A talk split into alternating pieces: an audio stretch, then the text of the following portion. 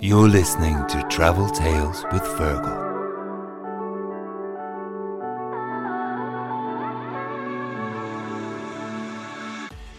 Amazing times where you're you're actually in the garage during the race. You know, you're you're part of all that excitement. You're under the podium when the Ferrari team wins. You know, you're celebrating your driver. It, it's it's a crazy world of you know of, of people. This traveling circus that travels yeah. the world pretty much nonstop from March to November, um, and goes to four continents. So within five years, I managed to work with four world champion drivers I think it is an incredible sport, and there's inc- there's a you know there's a real passion for for people who are F1 fans. Hello, you're very welcome to an Expat Live special. You just heard my guest there, Annie Kennedy, the international sports marketeer, talking about her time working for Ferrari in Formula One. Annie left Ireland in the 90s straight after studying in DCU. Since then, Annie has had an eventful and high octane career working in sports marketing in some great companies, including UEFA, FIFA, Eurosport, Formula One, and with Shell on the Ferrari Formula One team, and also with Shell throughout Africa. She tells some great tales of life working as an expat throughout the world. I'm looking forward to sharing that with you now. Welcome to the podcast, Annie. You have Thanks been all over the world. You're a proper expat lives person. You've worked in London, Switzerland, you've worked in Africa, You've worked with Formula One, Eurosport, and loads more. You are in Switzerland now. You're based in Switzerland, right?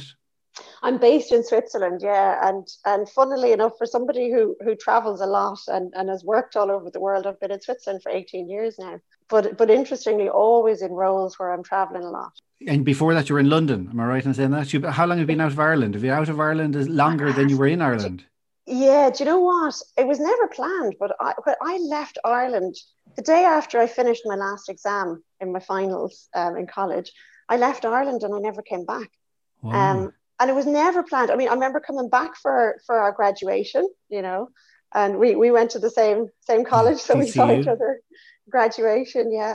And um, and then two days after graduation, I was gone again, um, and and I moved to France, and so then lived in France for for three years, lived in London for two years, and I've been in Switzerland now for 18 years. And I always thought that I'd come back to Ireland at some point, and now now I don't really know. It's really hard to know because it, the, Ireland changes a lot, you change a lot, and and in the end, you're you're a different person. And do you notice that then? Do you do you feel like a foreigner now when you come back to Ireland? A little bit. I mean, my, my family slag me all the time and tell me I'm more Swiss than the Swiss, which I don't know.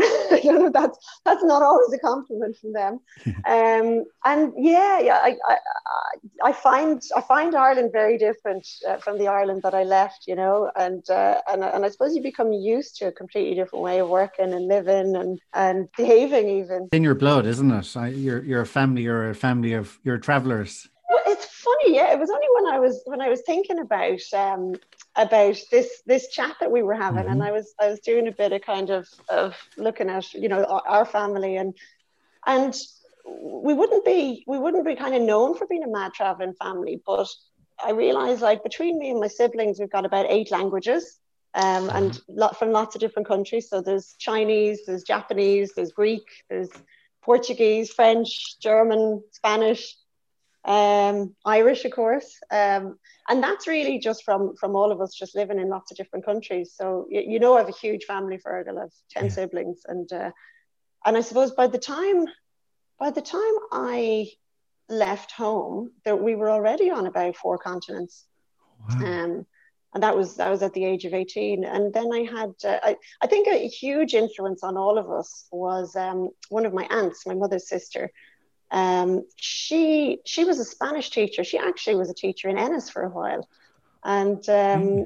she she traveled the world. She whenever she had had her her holidays, you know, and she had long holidays being a teacher. She was traveling all over the world, and she was really passionate about languages. So sadly, she she died very very young. But by the time she died, she was fluent in six languages, and um, and she spoke eight languages and that included Russian, it included Romanian, you know, a, a, lot of very random languages for, for a woman from the west of Ireland. So, and, and I, I always remember she used to write letters home all the time because she, she, for the last 10 years of her life, she lived all over the world in different countries. And she used to write letters home to my mother all the time.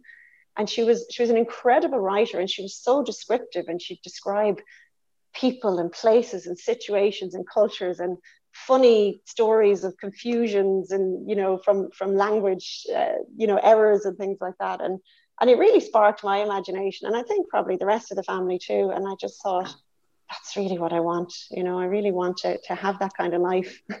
In switzerland now. Where in switzerland are you? So i'm in a place called zug um, which is it's central switzerland. It's it's about half an hour from zurich. It's kind of between zurich and lucerne if you've ever heard of lucerne. Yeah, um, zug is an interesting place. It's um, it's it's the, the low tax haven in the low tax country you know of switzerland. So, so zug it kind of it attracts a lot of multinationals. It's a bit like the ireland of europe. Zug is, is the ireland of switzerland. And um, so so you, you you have 187 nationalities living in zug out of a population of less than 30,000 wow. in, in, in the in the canton or the county of zug and um, yeah, it's really multinational, which which I love about it. And it's it's in a, a, beautiful location, so it's it's quite low lying, but it's surrounded by lakes and mountains. Zug is on a lake itself, and it's surrounded by mountains. So from every point, you're seeing these beautiful mountain ranges. So so for example, from our balcony, we can see the Eiger, the Monk, and the Jungfrau, you know, on a clear day, which are off in the Bernese Oberland. Um, so so yeah, beautiful place to live. I'd I'd definitely recommend it. So is it skiing in the winter and hill walking in the summer? Yeah, I mean, so so if you love the outdoors, Switzerland is for you. If if you don't like the outdoors, I would say you'll die of boredom in Switzerland. It's yeah. So so if you if you like skiing, if you like biking, if you like hiking, if you're if you like water sports, it's it's a it's an amazing place to be, and you get you get at least six months of sun in the year. And I, th- I think that's one of the reasons I'm still there is it's near enough to home that I can come home, you know, regularly and see see family, the family mm-hmm. that are still in Ireland. But you know, you have you have a really good climate. It's it's a very dry climate. And three of your jobs mean to me that you must be mad into sport because you've been you've worked for UEFA, you've worked for Eurosport, and you also work for Formula One. Yeah, and Fergal, I'm really going to disappoint you now. I, I am not. I, have had every man's dream job like three or four times in my life, and and I'm actually not that passionate about sport. I'm I'm really passionate about sports marketing and about sponsorship and about you know the passion that people have for sport. But um, but I'm not a, I'm not a mad sports fan. Is that a terrible thing to say? Not at all. Maybe it makes the jobs easier then you're focusing on the the marketing side of it. So which one came Completely. first? Was it was it Eurosport first? The first one was Eurosport, and and it's funny. I people often ask me, you know, I had a twenty year career in sports marketing, and they say, God, you, you must have had it. Did you have that planned? And was that was that what you really wanted? I got into Eurosport completely by accident. I was living in Paris. I had just done a year of what's called the EOP, um, which which is the the what's the Europe European orientation program, I think, yeah. which which a lot of languages and marketing graduates in in DCU did. And I had worked for Bord Iascaigh and I was I was trying to support Irish um, Irish seafood exporters. And when that year was up, I was sitting there going, "What will I do now?" You know.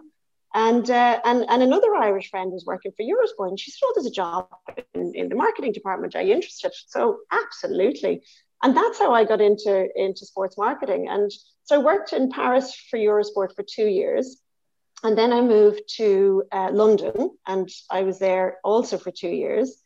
And, Just before we um, go to London, then, just before we go to London, quick. So, what did you love living in Paris? I absolutely loved it. Yeah, yeah, yeah. Um, I, I think Paris is very special. Um, Were you like Emily in Paris? Were you like wearing berets and fancy outfits going to work. do, do, you know what's funny? I was reading about that recently and I was reading about how angry the French were about it. But all the stereotypes I read about that are covered in there, I came across all of them, you know? Yeah. No, I, I, I, love Paris because it's it, it, Paris can be whatever you want it to be. It can it's everything to everyone, and it's it's just it's such a special city. It's so beautiful. I was I was laughing. I was telling someone recently. I did I did the Bateau Mouche, you know, you know the boats, the boat trips down the river where you have the commentary. I did that about 18 times in three years. And by the end, I used to be able to, to, to, to give the commentary off by heart, you know, with all the tourists and all the visitors I had. But it but is no, I, I, love Paris. I, I would actually go back. I'd go back would to you? Paris in a heartbeat. Yeah. And what is it? Just it's just magical city. It's it's one of those places you picture yourself walking along the street going yeah, to work. You're, you're walking along, and you could be you could be in a really rough area of Paris, right, where you where people would say don't go there, and you look around and you see beautiful buildings, and you just you know you pop into a little bakery or a cafe, and the food is just divine. And I think you know what I loved about Paris as well is it's it's all there's a lot of local shops and a lot of local shopping. You go mm. out on a Saturday morning and you wander around and you go to the little veg shop and buy your veg, and then you go to the butchers and uh, you know the the French have managed to keep that alive. You know, just just shopping local and supporting small businesses, and I love that about Paris. Yeah, and then so London is is probably a culture shock, is it, or is it going from one to the other? London, do you know? Do you know what's mad is I was really scared before moving to London because I remember I remember thinking, God, it's going to be a big bad city, and you know it's going to be so big. I'm going to be overwhelmed, and how am I going to survive and, and and find my place? And actually, I ended up living right in the centre of London, in in what's called NoHo and Charlotte Street, wow. right beside. Do you know where the BT Tower is? Yeah, yeah. Um, right beside there, and I had an absolute ball for two years. I was living in in a shared. It was kind of a hovel. Like it was it, like I wouldn't I wouldn't walk into it now. It was like d- disease ridden kind of horrible place. But um, great location had, though. It was a mad location, and there were there were five bedrooms, and, and those bedrooms turned over. Each one turned over about twice, you know, during the time I was there. And we just had some mad people living with us, and great experiences, and just I walked everywhere. I worked in Covent Garden, so I'd walk to work. I'd walk to go out at night, you know, walk home, and and I was near Regent's Park, and I just had a ball. I remember Eurosport gave me a moving allowance. I think at the time uh, it was about probably about two thousand pounds or something to kind of move me from Paris to London. And you know, you normally you'd use it to buy furniture or you'd use it to set yourself up in your new place. guess what I spent it on? I partied nonstop for about the first four or five months, and, and that was my my moving allowance. So it, it certainly allowed me to integrate pretty quickly. yeah, you put it to good use to settle in. Yeah. And what were you doing with Eurosport then? So it's so so when I was in Paris, I was um, I, I, it was it was a marketing role, so it was was mainly pr- pr- creating campaigns to promote the channel, and okay. and we were you know and and and to, to both to consumers and also to advertisers, and we were we were in about ten countries, so everything I was doing we were creating in ten languages, and that was that was really interesting as well because you know you're you're you're translating copy and you're you're trying to trying to translate meaning and culture and all of that.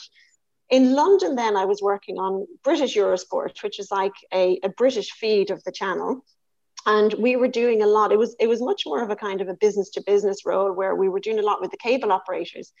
And at the time digital tv had had literally just begun you yeah. know but you still had the old cable operators like ntl and telewest and and all of these. So we, we were doing a lot to kind of get them to, to promote our programming, to, to push to, to show more programming. So that's pretty much what I was doing. Is that how you got into UEFA then? Through that, Eurosport? That is, yeah, you... kind of. Um, I was I was headhunted for for a role at UEFA. Um, just just randomly got a call from a sports headhunter and and the, like when you work in sports marketing it's a really small world you okay. know because it's quite specialized and everybody knows each other so I got a call one day and they said, Would you like to move to Switzerland? And I thought, Oh, sure, why not? Like, give it a go. So I decided to, to take it. I, well, I obviously had to interview and everything. Uh-huh.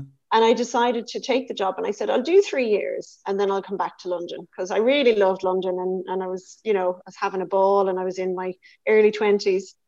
And uh, yeah, I planned to go for three years and never came back. years ago. Yeah, I know. Wow And um, so UEFA was uh, UEFA was really interesting times. Um, they had just brought all of their kind of commercial department in house. They they had outsourced everything to a an agency, and there was a massive scandal. Um, you, you might have heard of it. It was a big FIFA UEFA scandal with, with a, an agency called ISL. And it was, you know, a big corruption scandal that had hit about a year before. So UEFA said, right, we're going to take everything in house. And they hired a commercial team. And I was actually the first account manager that UEFA ever hired for that commercial team working on, um, on the European Championships. Um, so I was managing um, three, three big clients, McDonald's, Carlsberg, and Continental Tires, and worked on Euro 2004 and prepared for Euro 2008. Um, and it was it was a where were they? Remind me where they were again. So, so, yeah, Euro 2004 was Portugal. Oh yeah. And Euro 2008 was co-hosted in Switzerland and Austria. Uh, now I left UEFA just before that tournament, but uh, but still still did a lot of a lot of prep in the run up to it. So that but must they, be an amazing experience, was it? 2004 it was incredible. It was incredible. And, and actually, I was also seconded to FIFA to work on the World Cup in 2006. So I spent a couple of months in um, wow. in Germany, and I was wow. I was managing the commercial rights in a stadium there. It was it was a crazy world, and and all of my football um, football fan friends and family they they just they thought I was living the dream at the time. you know, you're you're literally on a regular basis you're meeting the most famous footballers. I've met Pele, I've met Eusebio, met Beckenbauer, met all the greats, and these would be just at, at regular events and things like that. And loads of travel. I mean, I traveled all over the world with UEFA, not just for tournaments, but also, you know, McDonald's was my client, and I got to go to Chicago a few times and to their headquarters and their conferences. Got to, to travel to Russia with Carlsberg. They were they had just done a big launch of a new brand in Russia. We were supporting them on something there, and um, yeah, it was it was absolutely amazing. And I was in my mid twenties and doing all this incredible travel. And just my interest, do you, do you love it then? The the traveling part of the job.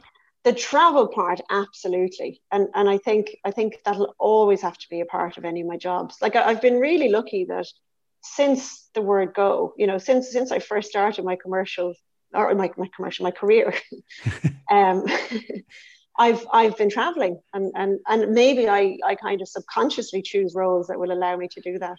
So hmm. 2020 has been a bit nuts actually because it's the first time ever that I'm in a role where I'm not traveling. You and how'd you find that? I know a lot of people that are I tricky. thought I'd go. I thought I'd go demented, to be honest, yeah. because because in 2019, I remember I had a five week spell of no travel, and myself and my husband nearly killed each other. And, and at the end of it, he said, he said, do you not have a trip coming up? Because I think it's about time. You know? and um, and and so if you if you'd asked me at the start of 2020, you know, would you be able to handle no travel? My last trip in 2020 was end of February to Namibia, wow. and that was a work trip. Um, and I haven't haven't had a work trip since. But I suppose my big thing was one, there's no FOMO because no one else is traveling and you're missing nothing. Yeah. And two, you it's it's something everybody has to do. You know, we, we have to do it for, for the greater good.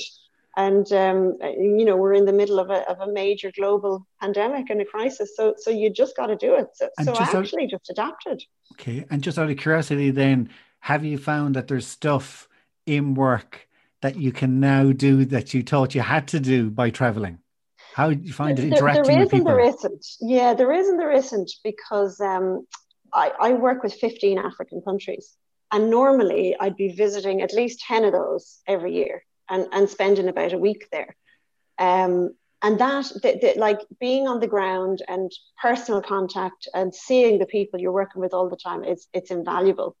Mm. Now we yeah we've everything we've been doing has been virtual. And just to let year. people know, you're with Shell now, and you work in Africa with Shell with the with we, so so we have um, we have a partner that runs um, basically petrol stations in mm. 15 countries in Africa.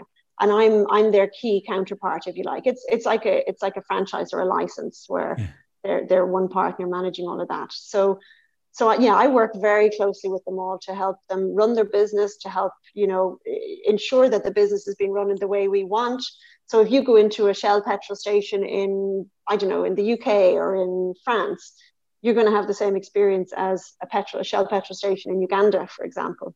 Okay. But yeah, so so I think 2020 we've been able to do a lot virtually, and we've been able to innovate quite quickly, but I think you can't replace human contact. And, mm. and, and, you know, a lot of my colleagues in Africa have been saying, you know, we, we really want you to come and visit as soon as you can. And, and, you know, we can catch up and we can talk business. So I distracted you there with that question because I'm interested to go back to 2004. to football, yeah. Exactly. Because um, I want to hear about Portugal. So did you spend load? Did you have to move to so, Portugal? yeah. So well, I learned Portuguese as well. Um, wow. So so I spent two years learning Portuguese to build up to living in Portugal for about two months. Um, and actually working, I was managing a stadium, managing all the commercial rights in a stadium where quite a few local people didn't speak English. Oh, really? So I had to try and get and things where done. Where was that in Portugal? Where were you? That was in Porto. Porto. It was. Okay. It was. Yeah. And that's really and so interesting. So, so having the Portuguese you felt was crucial to the job. Yeah. Yeah, it was, and um, and also just to, to help understand like who who you're working with because you have a huge team in Portugal on the ground that's delivering and getting the stadiums ready, and mm-hmm. um, and you you know you need to understand the you know the culture, the language, etc. To, to be able to work in you know efficiently with them.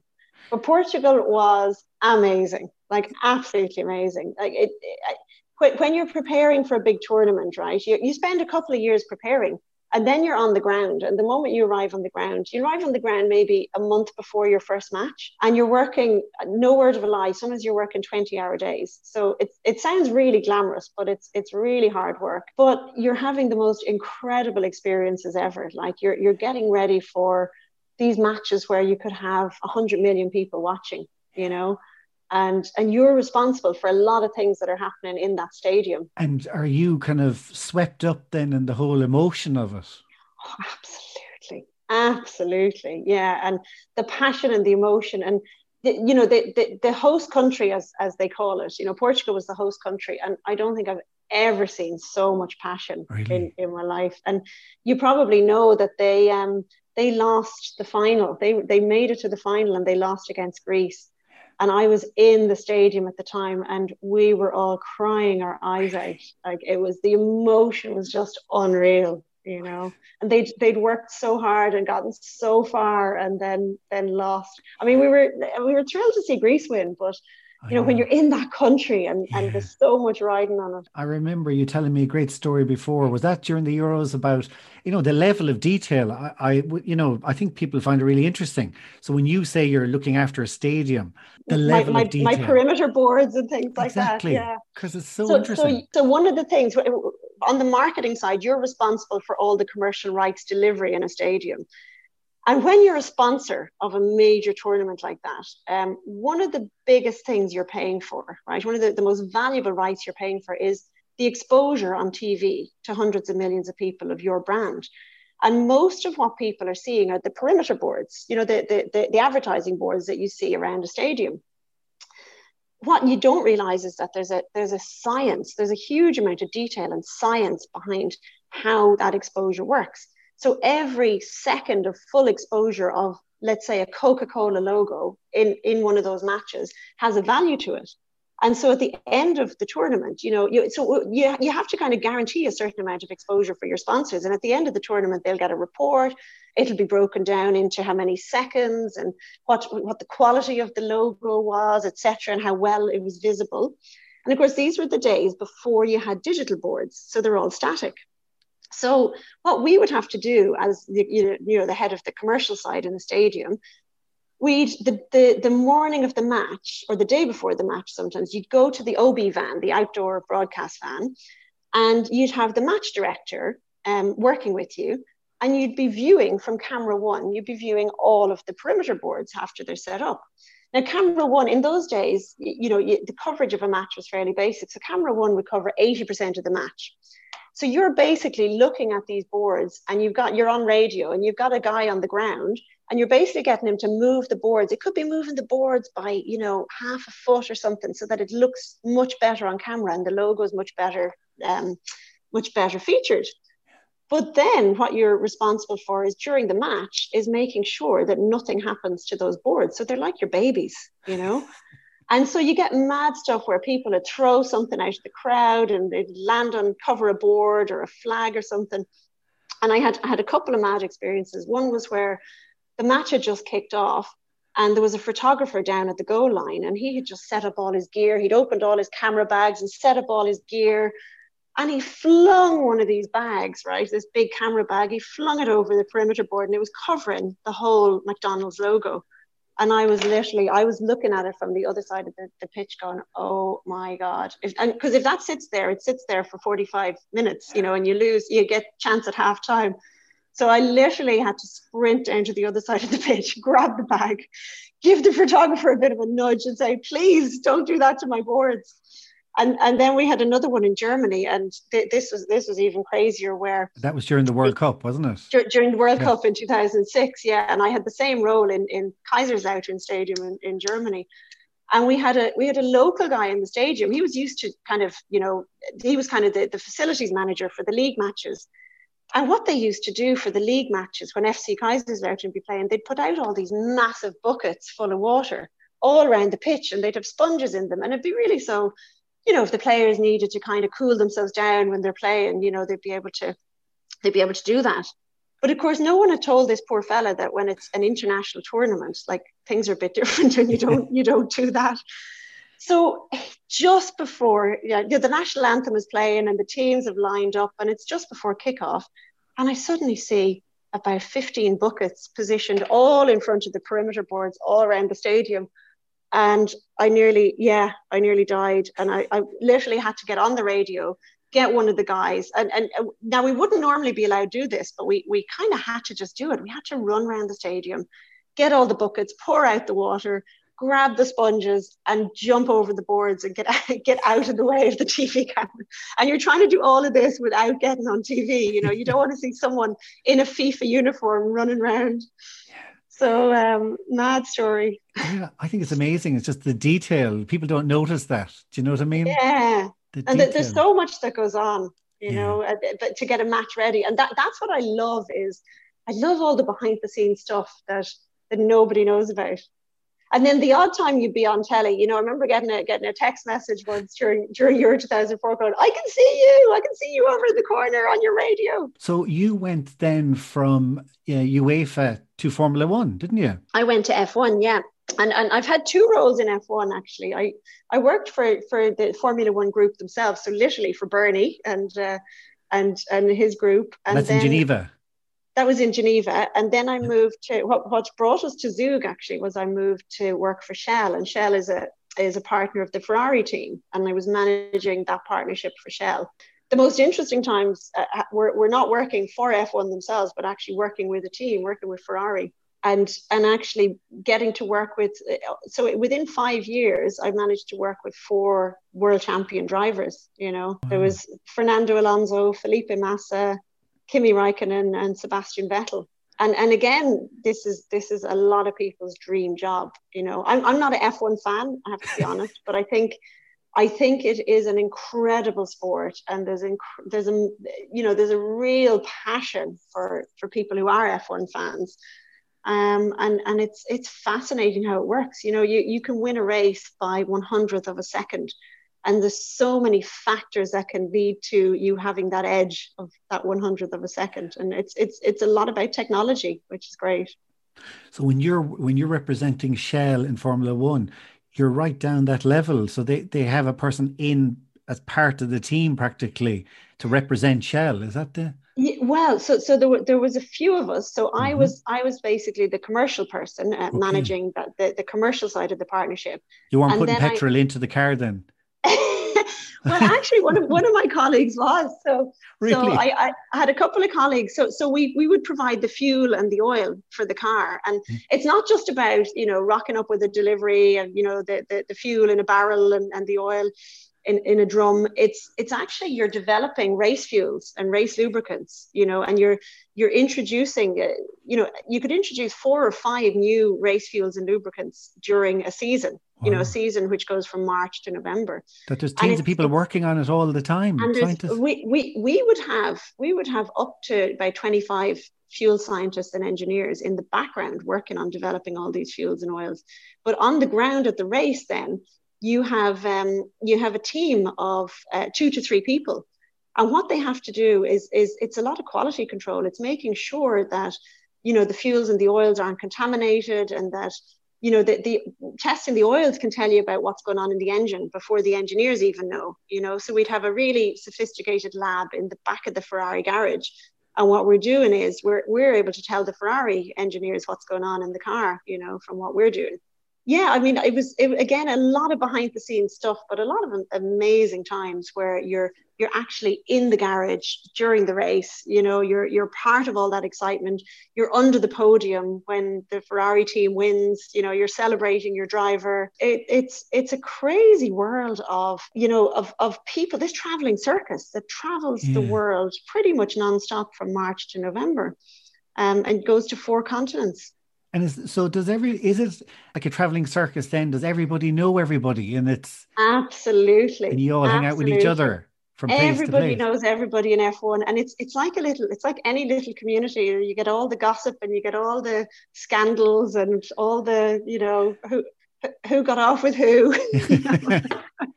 at, at the celebration on Sunday night of the last race um, it's yeah, it's it, it's a it's a small community. I I I have to say I loved it, but I also could see the dysfunction in it all as well. It's um, a mad bubble. I had when I started my mad F1 travel, I had just got married, so I was probably the most settled I've ever been. You know, yeah. I think if I was in F1 in my 20s, in my single days, I'd probably self-destructed because there's so much temptation. It's it's sex, drugs, and rock and roll, you know, on speed.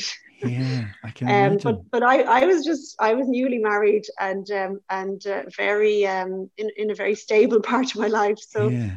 I I took part in a bit of the fun, but not a lot. I have yeah. to say.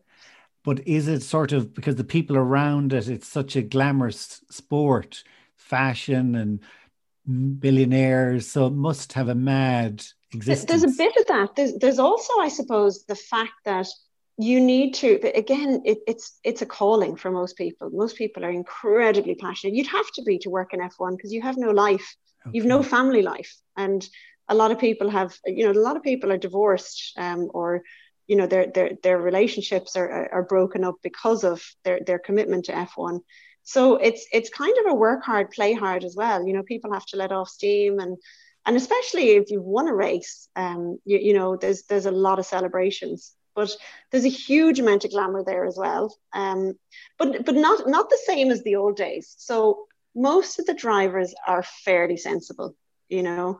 Um, they're, they're they're really they're elite athletes and they you know they really you have to do an incredible amount of um, of training you have to have a, a you know world class levels of fitness to be a fun driver and to do it well um, but everyone around them does the partying for them I can imagine.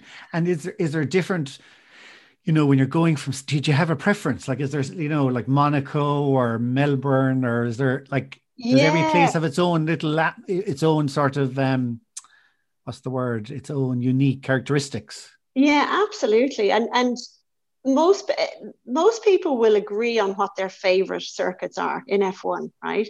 It's definitely not Monaco. Is it not?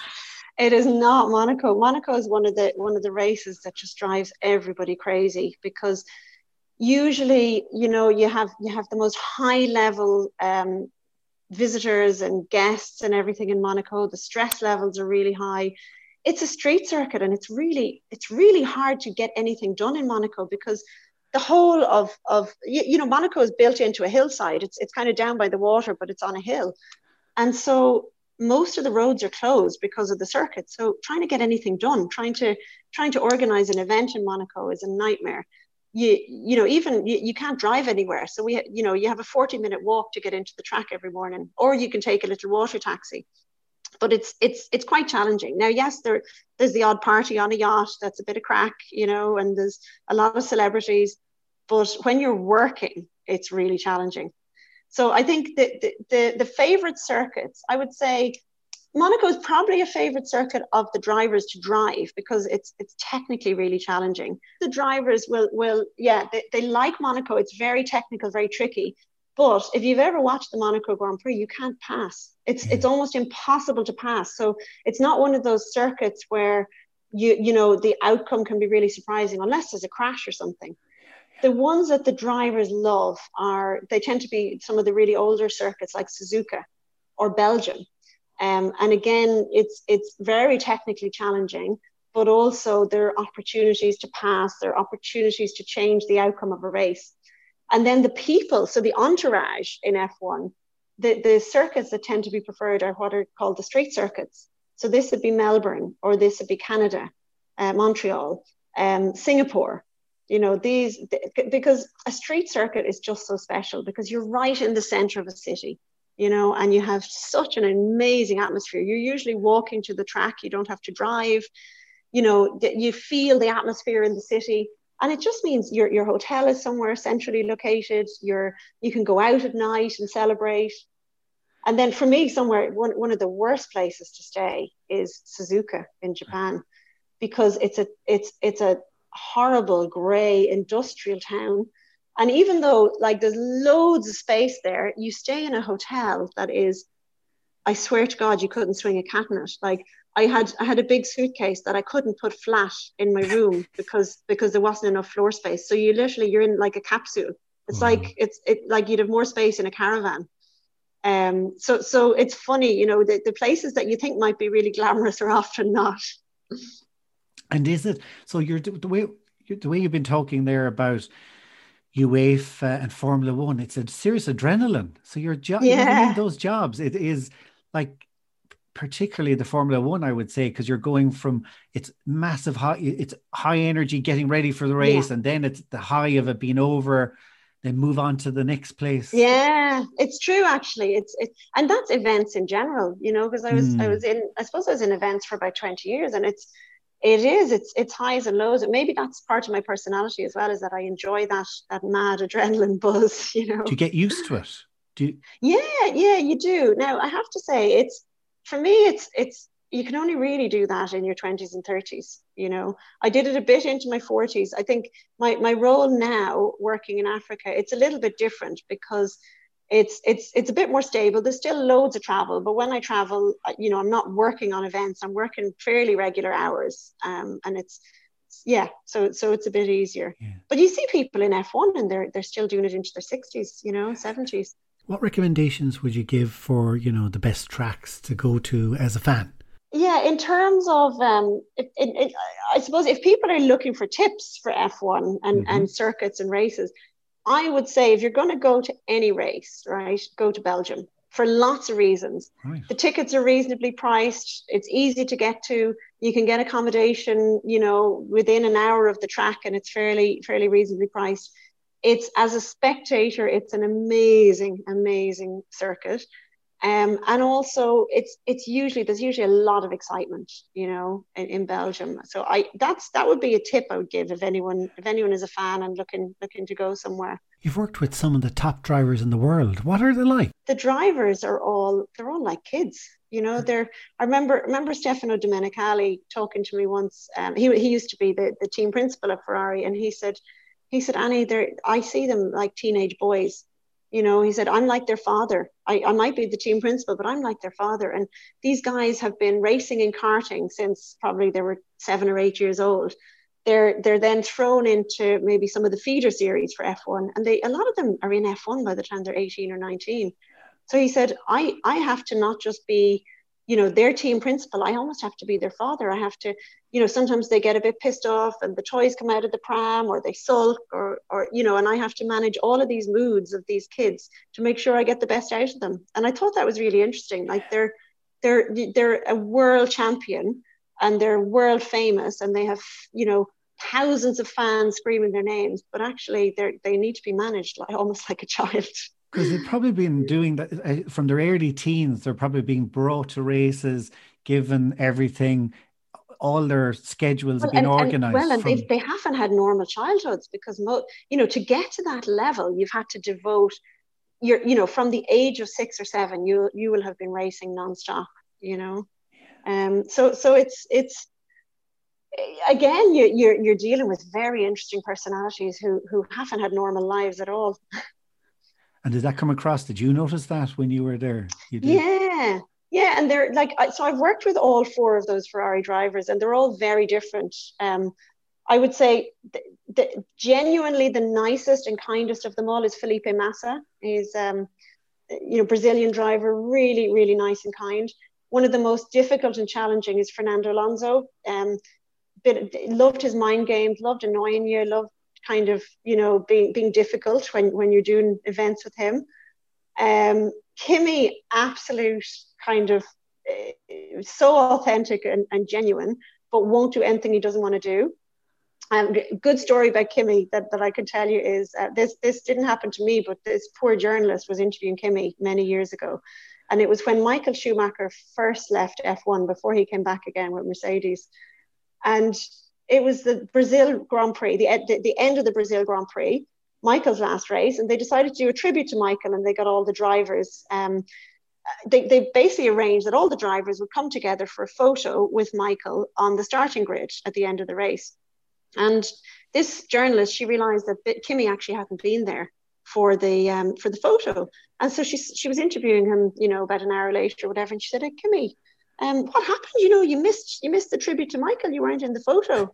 And Kimi, classic Kimi, responds and goes, "Yes, I had to take a shit."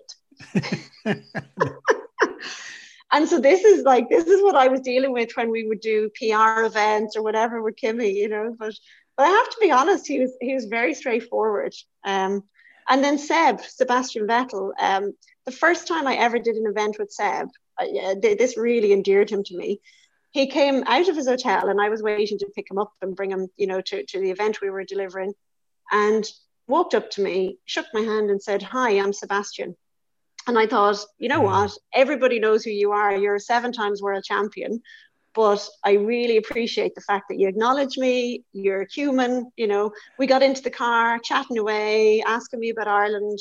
And I just, you know, that, that really endears you when you have to work with these guys and they can choose to be an arse or they can choose to be nice. That really endeared them to me. You were with Shell, so then you moved yeah. areas in Shell. That's I, tradition in Shell, isn't it? You you you move. Well, every... it's it's like any it's like any big global company. You know, you see it a lot with with like the Procter and Gambles and the Unilevers and and lots of big global companies. We're we're a company of about hundred thousand employees, and so if you want to keep people fresh and keep people, you know, with career progression, you move everyone every four years or so. So I actually did five years in my Ferrari role, which was a bit longer than planned and then I moved and and the first time in 20 years I was working in a role that wasn't sports marketing so it's it's a commercial role and it's managing a partnership in Africa as, as I mentioned across yeah. across 15 countries so that must um, be brilliant for someone who who loves travel yeah get to go to Africa so how well, many? And I was I already loved Africa. I think before before that role, we, we did our honeymoon in Malawi, um, oh. and I'd already I think I'd already travelled to maybe 10, 12 countries before I did this role. Okay. And wow. um, and now that's gone up, I think, to about 20. Um, wow. And yeah, huge fan of Africa, I have Why? to say. Um, it's just so different. It's so different. And and actually, you know, my my African colleagues would kill me for saying Africa because it's mm. like saying Europe. You know, there's there's over 50 countries and there's so many different cultures and different tribes and you know you'll have you'll have somebody in Kenya will tell you South Africa is not Africa, you know, and there there's all kinds of rivalries and everything. Um, I think what is it about Africa? It's every country is so different. Um, people people are. I, will I'll make a few generalizations. Um, people tend to be much more positive and much less cynical than than we Europeans. I find, um, much happier as well and, and regardless of, of, of what they have or what, what kind of level they're at. Um, a little bit like Ireland in the 50s, religion is very, very strong and plays a major part in everyone's life, you know. So, so religion is is a really plays a major role in everyone's life, and it's sometimes it's Christianity, it's it's Muslim religion, it's lots of different religions.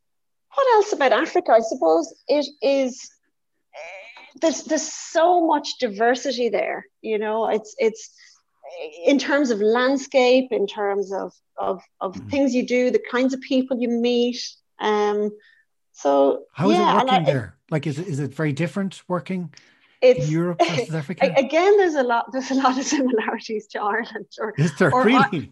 Or the Ireland that I would have known. You know, in terms yeah. of in most countries, if someone says, "Yeah, so I'll see you there at ten o'clock," and this could be a meeting, or this could be, you know, this could be something really serious that you have to do. 10 o'clock could mean any time before 11 you know it'd be like you know i remember from from you know, when I was a, a teenager in Ireland, you, you, meet at the pub, you know, I, I, see you there at nine o'clock and it could be any time after. Still, you know. still hasn't changed. So, so, so I find that that that is quite difficult to get used to, especially living in Switzerland, because you know, in Switzerland, if it's ten o'clock, you turn up at a minute to ten, you know, and not not a minute later. Working there as well, yeah. I mean, you don't, you would never jump into a meeting or a call or anything without without first of all saying, oh jesus how's your how's your mother's cousin's uncle? And oh is the dog better? I heard you know you told me last week the dog wasn't well.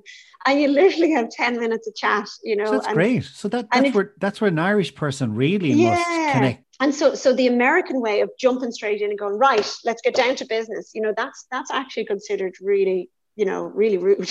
Yeah.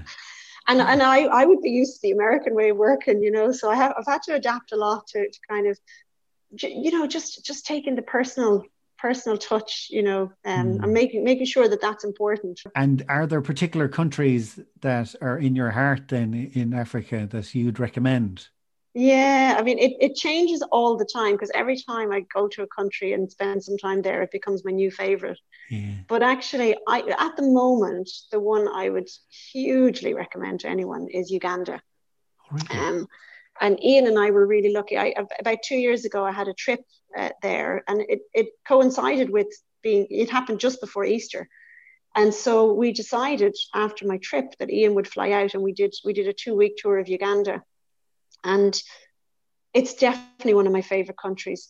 The people are absolutely gorgeous, like gorgeous, warm, funny, friendly, beautiful people.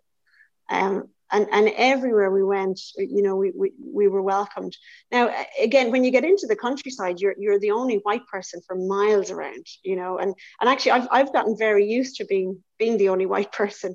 So you, you also have to be very you have to be very careful and you have to kind of you have to make sure you don't have that savior complex as well that that, that a lot of europeans have when they go to africa and and, and try and try and just behave normally you know. Yeah. um but what else about Uganda? I love the food. Um, we, we, we got to try a lot of local food. And, and actually, funnily enough, whenever I travel to Africa and I'm hosted, you know, or, or we go out for dinner with, with my colleagues, they always seem to want to bring me to places with burgers and pizzas and you know, kind of Western places where, where probably where a lot of the expats go because they, you know, they want Western food. And yeah. so after a while, I had to say to them, lads, please, you know, will you bring me somewhere local? I, I really don't want a burger or a pizza when I come to, you know, Ghana or Namibia or wherever. Yeah. Um, but the, the local food in Uganda we absolutely loved as well. And did you we, go we see got... the is that where the gorillas? Did you go see them? Yes, the the yeah. I was coming to that. well, I, am just yeah. I'm eager because that's all. I, when I hear Uganda, I'm, I'm no, no, not at all. No, it's just when I hear Uganda, yeah. I, I just think gorillas. The most amazing, one of the most amazing experiences of my life was was actually going to see the gorillas, and this was this is in a place called Bwindi in in southwest Uganda. It's it's almost on the border with Rwanda, and so so most of the the, the mountain gorillas that that are surviving, you know, in the world are in in Rwanda, Uganda, and um, DRC, Democratic Republic Congo. Safest place to see them, I think, is Uganda.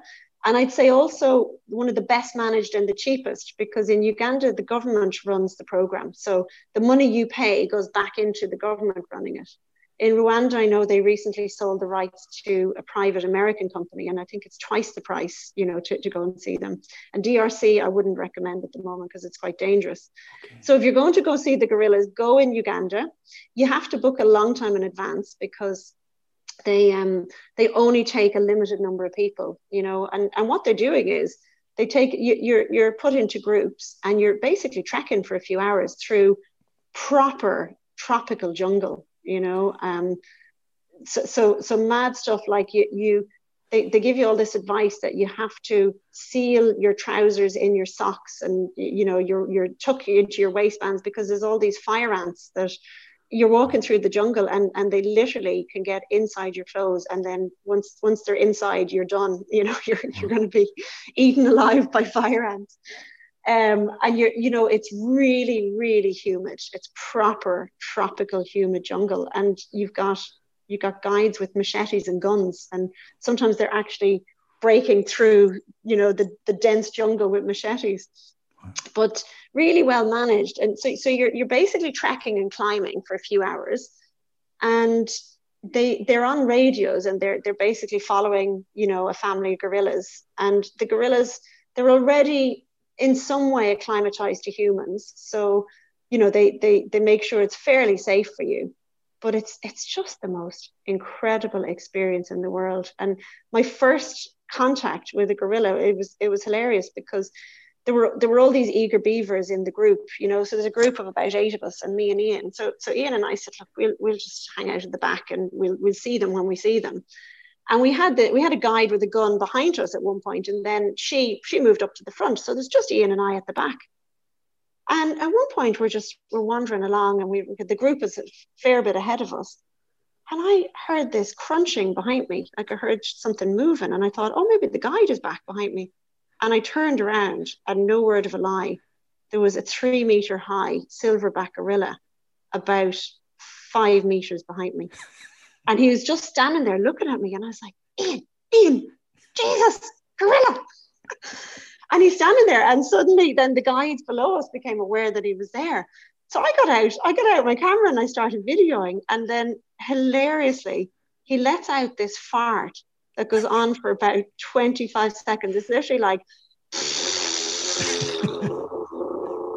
non-stop. And i caught it all on video and i'm pissing myself laughing going i thought this would be this this kind of spiritual yeah. moment with this gorilla and all he does.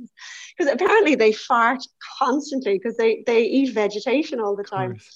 so um so and then he decided he wanted to walk down past us. And you're not allowed to get too close to them um, not not because it's dangerous for you but because it's dangerous for them because gorillas can get can catch the flu colds you know even covid actually. They can get respiratory illnesses and catch them from humans because they're so close to us.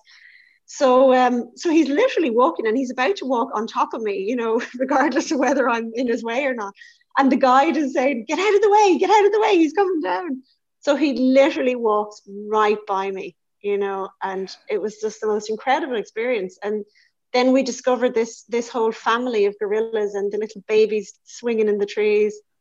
But absolutely incredible experience. And they're they're very gentle. They're very are they human like? They're, they're very human like. I mean, they have facial expressions, you know, and and you like I got so close to this fella, and you know I could have sworn he was talking to me. He was probably farting to you know on purpose just to tell me, you know, this is what I think of you. is there any other spot then in our countries, say in Africa? You've been so many. You say you've been to twenty. So what's the first one that comes oh, into your head? God, if I said Uganda, I mentioned Malawi, so one more. That what's the first one that comes into your head? The first one comes into my head is probably because it's the most recent one I visited is Namibia. Um, mm. And uh, Namibia, absolutely stunning country. I mean, Namibia has um, it's it's it's kind of where the desert meets the sea. You know, you've heard of the Namib Desert. Yeah. And um, I, I got to spend some time by the coast. I added on a few days on my last trip and got to spend some time by the coast. It's a place called Swakopmund. And um, I, I went into the desert, had a few activities there, but it's it's just it's you, you have these like 60, 70 meter sand dunes right by the Atlantic Ocean. Um, absolutely nuts and really amazing diversity of wildlife there. You know, you can you can do some amazing trips. So I, I would definitely recommend Namibia if you've never been. And what about um, safaris? Do you like them or not? Or have you done loads of them or? I've done loads of them and I love them. I absolutely love them. Yeah, yeah, yeah, I never get bored. Um, I there's another one I'd recommend, which is uh, again I added on a few days to a trip in South Africa um, about two years ago, and I stayed in a tree house in just outside Kruger Park. Okay. And so you're literally sleeping in a tree, you know, and wow. it's just this little little wooden construction with a bed in it. Uh-huh. Um, and that is an incredible experience. And you, you go to sleep and, and it's like it's like white noise in the background. You hear all the bullfrogs and all the animals and everything. And I woke up in the morning and there was there was a herd of buffalo right below my my treehouse. And then like a little bit, then suddenly they ran off. And I was like, why are they running off? A lion right below wow. So uh, wow. it's it's and it's it's kind of slightly dangerous, but I kind of like that as well. I like that yeah. little bit, little edge of danger. So I would always recommend safaris as well. And and again, I would recommend responsible travel because because you know it you, you know that your money is being put to good use. Mm. You remind me, we went to uh, Tanzania for our honeymoon, and we went on three different. Oh, wow. We went to three different types, but the one I really loved was what it was a it was a tent, and it was by a river, and all the animals would come up, you know, in the in, for sunset up to the river, and that was my favorite. So if I ever go again, I would love to just go somewhere and hang out there because I wasn't too into the getting into the van at the crack of dawn, driving around finding animals. I much preferred yeah. just going just, to a spot yeah. and staying there and letting the animals come and go. So and they come to you, yeah, and seem more natural. You know, chasing around trying to tick yeah. off animals. I wasn't up for that, especially early in the morning on our honeymoon. But I would read that's the one I loved, and that's what I'd go back to. So something like that, where you just chill, you're in a nice spot, and then the animals, you be in the middle of them in a tent or treehouse or whatever. Absolutely, yeah. Mm. So what really comes across from this talk is that you, your love of travel, obviously, and you're lucky because your job gets you to do all that travel. So thank you so much. I really appreciate it.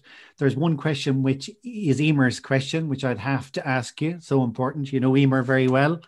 So it is if you take four deep breaths and think of your happy place anywhere in the world in your travels or at home, wherever, where would that be and why? It's a really good question, and it changes all the time.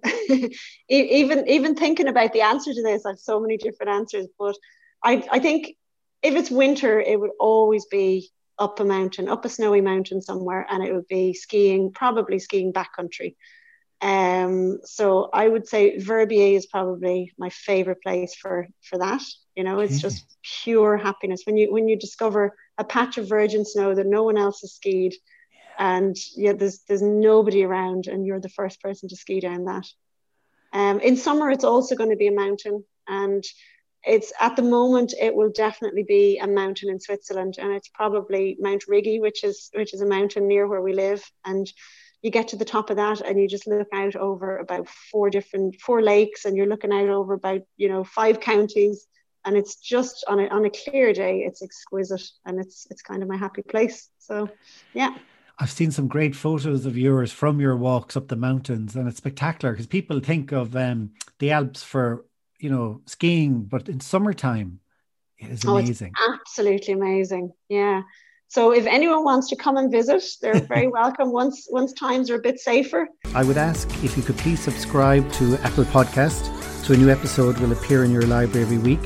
I would also really appreciate if you could leave a rating and a review as it helps others to discover this podcast. To find out who's on every Tuesday, please follow me on Instagram and Facebook at Travel Tales with Fergal. Stay safe and keep dreaming of future travels. Travel Tales with Fergal.